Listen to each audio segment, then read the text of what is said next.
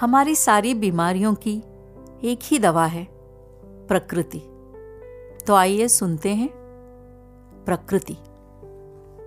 मौन, निशब्द, नीरव हरितिमा से भरे वन, एहसास दिलाते हैं उस विराट का, जिसके सामने शुद्र है यह मानव मन। ईश्वर क्या है? सामने है खड़ा। यह यक्ष प्रश्न। पर कभी प्रकृति की गोद में बैठो, फिर दोहराओ यह प्रश्न। प्रश्न करने से पहले ही अनायास हमें हर ओर उत्तर की झलक मिल जाएगी। कहीं घास की सुवास पवन उड़ा लाएगी।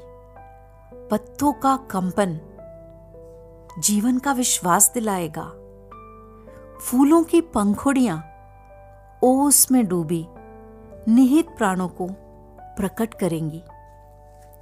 वर्षा से जन्मे जलप्रपात, सरिता से होड़ करते हुए अपना संदेश पहुंचाएँगे। कल लोल निर्झर का मन को अप्रतिम शांति पहुंचाएगा। प्रकृति की हर छटा उत्सव मनाती सी नज़र आएगी। फिर मन में यही विचार आएगा जिसकी खोज में फिरता था मैं मारा मारा, वह मौजूद है हर जगह। वह यहाँ है, वहाँ है, हर ओर है, हर ओर है। वह परमात्मा प्रकृति का ही तो स्वरूप है।